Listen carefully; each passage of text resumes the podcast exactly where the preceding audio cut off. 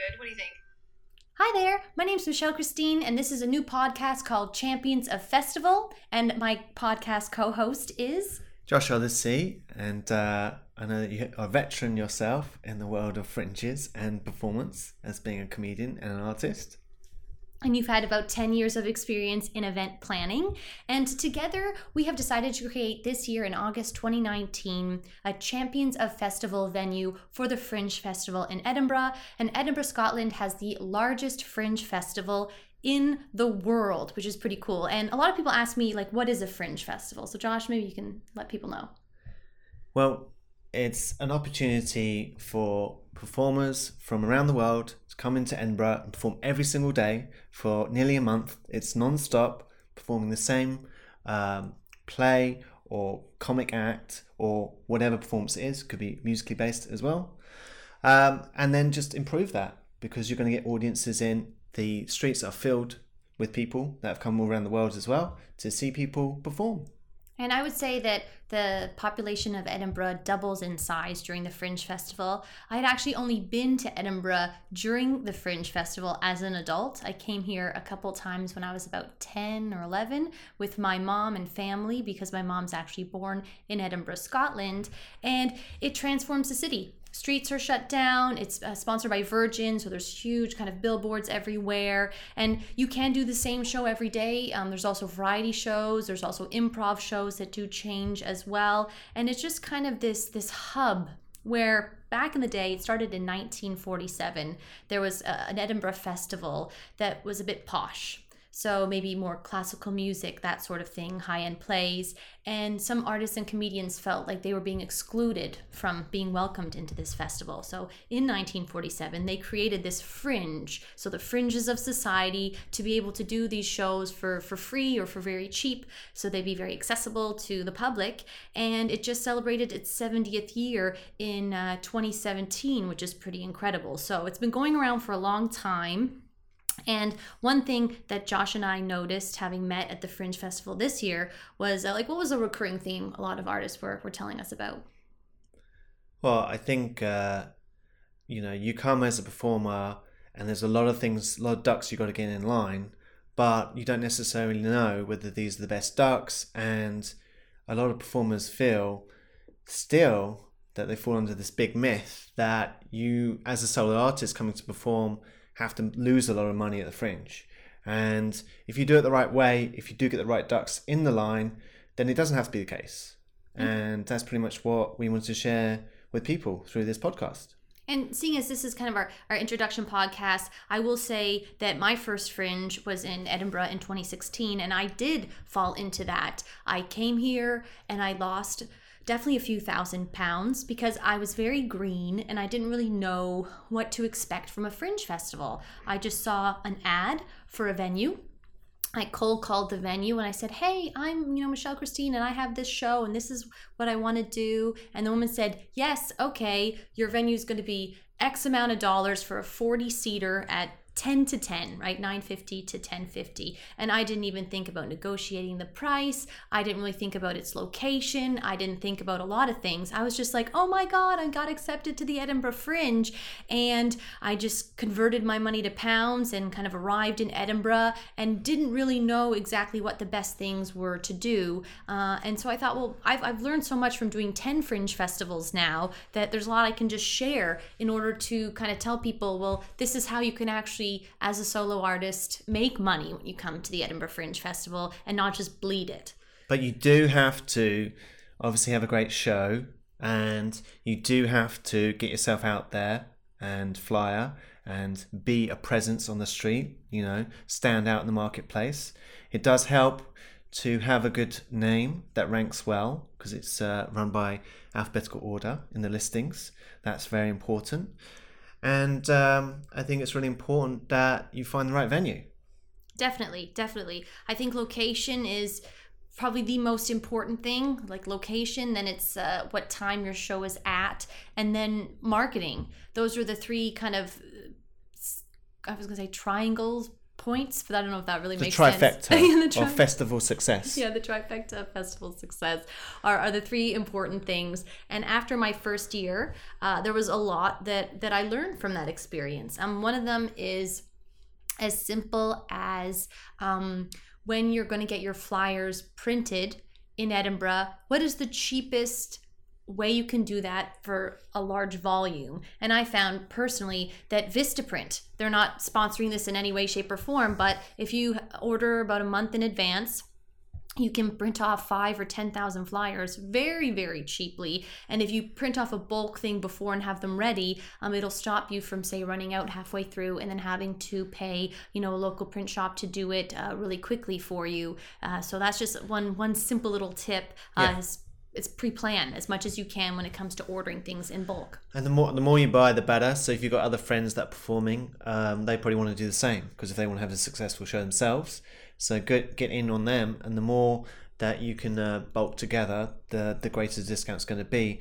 How many would you say for someone who wants to be have a successful show at the Fringe? How many leaflets do you think is is the kind of uh, ballpark number they should be aiming for? Well, I, I did 10,000 flyers my first few years, um, and that's what I always do when I'm doing a full run, about 25 shows, 28 shows, depending on where I'm at.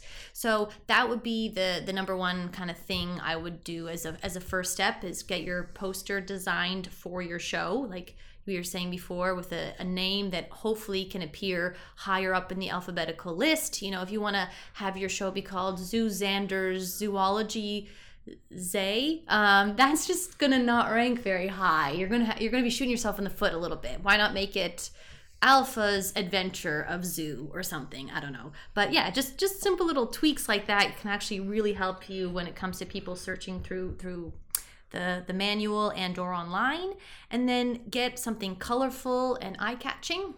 Yeah. Branding is very important. So I would always dress up like a Mountie. I was always at the same place on the Royal Mile handing out flyers. So people just the repetition of seeing me hour after hour after hour. And I literally would flyer sometimes for seven or eight hours a day for my first few festivals because I just knew I needed to kind of make a, an impact um, on the streets. So so you've been to a number of fringes around the world, and is this one your favorite? I would say Edinburgh is my favorite. It's the largest and it's also the the show or the fringe that you can expect the greatest number of audience um, uh, as per flyering time. So if you go to say like Los Angeles, I lived there for a little bit.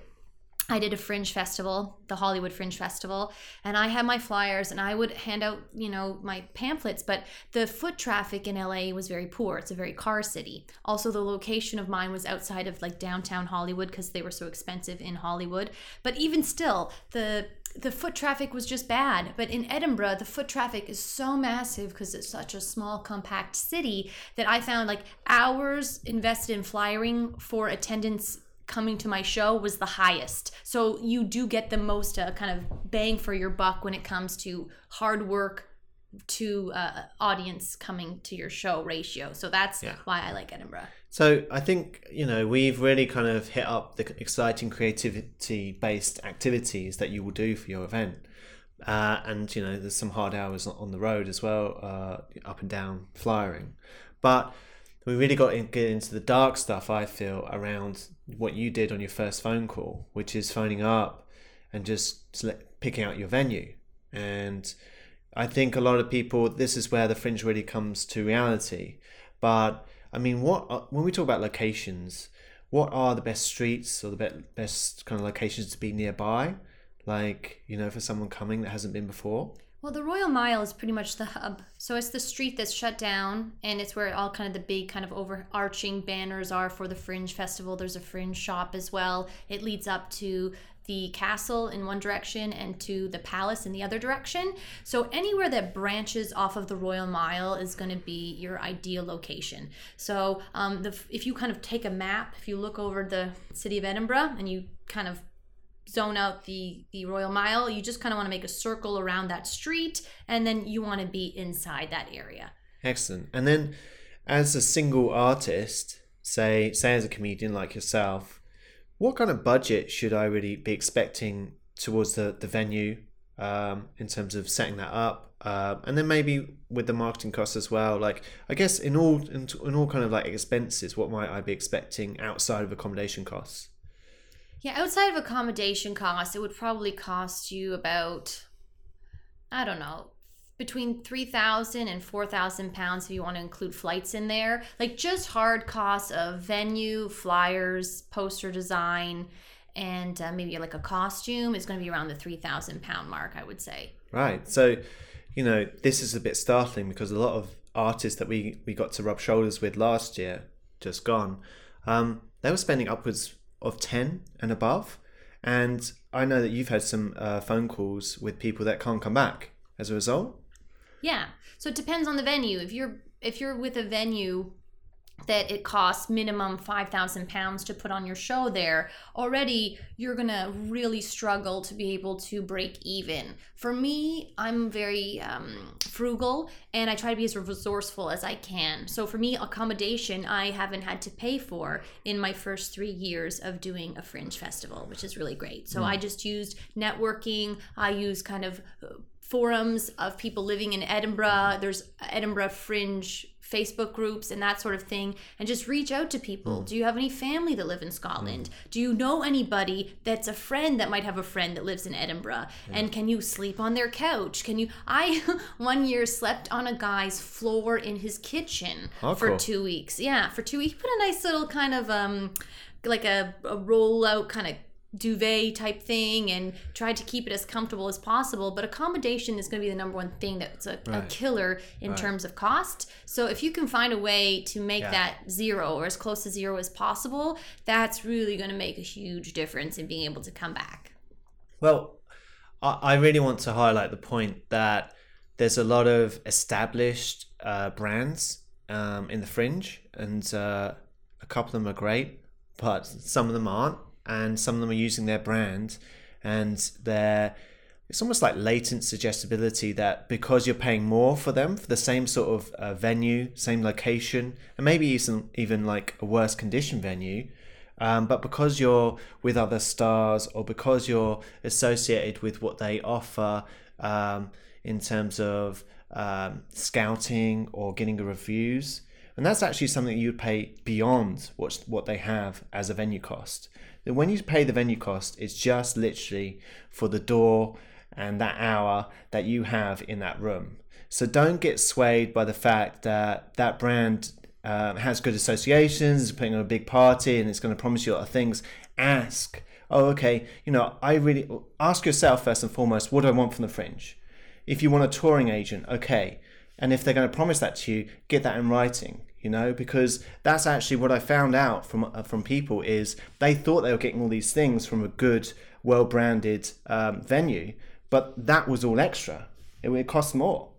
Well i think it's just if you're new to the fringe and you want to just put on a good show and have a good show, it's probably best to steer clear of venues that are very, very expensive because there's some famous people that are putting on a show there. Because those famous people can sell out those rooms that are 150 or 300 capacity. They might have an agency that's helping pay for the venue. They might be with an organization that got sponsorship to put them in that venue. So a lot of times those heavy hitter artists are not actually paying the full cost. They might have got a deal because they're a name and the venue wanted them and those costs are then being on the burden of the other people. If you're having a venue that has 150 seats and you've never been to a fringe festival before, they they're not guaranteeing selling any of your tickets for you. So it's it makes a lot more sense if you're coming to the Fringe Festival for the first time with the show that you're testing out and working on to find a venue that has a smaller capacity, still within the good quality, you know, location zone and that's cheaper because you're well, never going to come back if you if you lose 10,000 or 15,000 pounds. What would be a good uh, starting seat capacity for someone coming new then? I did like a 40 seater where if it got to 50, they could put 10 pillows um, on the floor in the front row. So a nice little black box theater style, I think, is great for someone doing their first Fringe Festival. Now I went from 40 slash 50 capacity to my next year being 120 capacity, but that was actually a fluke because I was told it was actually only going to be a 60 to 80 capacity, and it turns out they put 120 chairs in. So at first I was like, oh my goodness, this is insane. I street hustled for eight hours like a maniac, and I had a bit of momentum from my first year of touring my fringes uh, or my show at different fringe festivals so i had more experience by then so i was able to to uh, you know step up into a gear maybe i didn't know that i had but i think if it's your first ever fringe festival you want to you want to set yourself up for success and it's always better to have a room that's kind of over capacity and you turn a few people away than having a room that's a third capacity and it seems like a hollow kind of hole if you will yeah, and you know, it's, it's not the easiest thing, but you really have to wake up as a performer that you are effectively self employed. And it doesn't matter who's performing next to you or beside you, before you or after you. People are going to decide on your merit how good you are. And if you're good enough, people will come. Things will come to you. I know very, very many uh, people that have had success that have said that you know it, it's down to, to, to their work not necessarily their networking or the people they knew or they were, the people that were shooting up beside them you know yeah. it came down to what they produced Definitely, because if you don't have a good show, word of mouth is not going to exist. And word of mouth is huge. Uh, people will tweet you, they'll find your Twitter handle, put that on your flyer, your social media, and I, I, would share that. Oh, you know, this was a great show, or this was the best show I've seen so far, or, you know, one to watch, whatever. And then you can retweet those. People will tag you on Facebook, people will find you on Instagram. So word of mouth is really huge. Especially in Edinburgh. Oh, definitely, definitely. And that's why, like, it's kind of fun when you're handing out flyers and then uh, someone walk by the next day and say oh i recommended my show uh, or your show to my friend who's here or i recommended uh, your show to um, the people that are staying at my hotel. I actually work as a general manager. So you never know who's going to be at your show and when your show is good and starts building momentum it's like those people's network that they start telling because they want to support you. That's that's a top tip actually that we look to share with artists that we run into. And that's um, any staff member, anyone that that talks to the general public, you know, invite them for free to come to your thing because they're going to be seeing people just like you on the street. They're going to be serving like a, a drink to them if they work in the bar. They're going to be serving them with the, you know, if they're taking their coats, and they're going to say, "Oh, this was my favorite one." People are going to ask, "Oh, we're just in town for the weekend. Do you recommend a show?" And if they enjoyed your show, they will recommend you. Most definitely, most definitely. So yeah, those are like a few a few tips. And then when you kind of um, have have selected uh, your venue, um, it's never a bad thing to say, you know, if they're like, oh, yeah we we want you to have your show. Can you do it you know at this time? And you feel like that's not a time that's going to work for you whether it be your sleep schedule isn't good or maybe your show is a bit more serious and you don't want uh, maybe a lot of drunk people to be there. If they're saying hey do you want to do it at 11 p.m and your show is better off as a matinee? Well just make sure they say oh you know what? 11 p.m doesn't work that well for me. What about a matinee and you'd be surprised. Oh, yeah, actually, in this room we have a matinee available, but you wouldn't know that unless you ask. So I think asking for what you want specifically, um, and if they offer you something that you don't think will work, to say, well, what about this? I think it would be really important because it's very easy um, as an artist and it's your first time to just accept whatever's offered to you and not realize, well, actually, maybe there's a better, a better time or a better price or a better room, and just putting it out there. So, on that note, if you want to tweet us, it's Champions of Festival. And uh, this has been very enjoyable. I think um, we're going to be sharing a lot more of these things. And uh, I trust it's been of value for our listeners. Yeah, we just wanted to, a, a, little kind of intro into us and the fringe, and we'll come up with more topics as we go on. So, yeah, if there's anything that you want to specifically ask us, feel free to tweet us at Champions of Festival, and uh, we'll maybe answer some of your questions as we go along.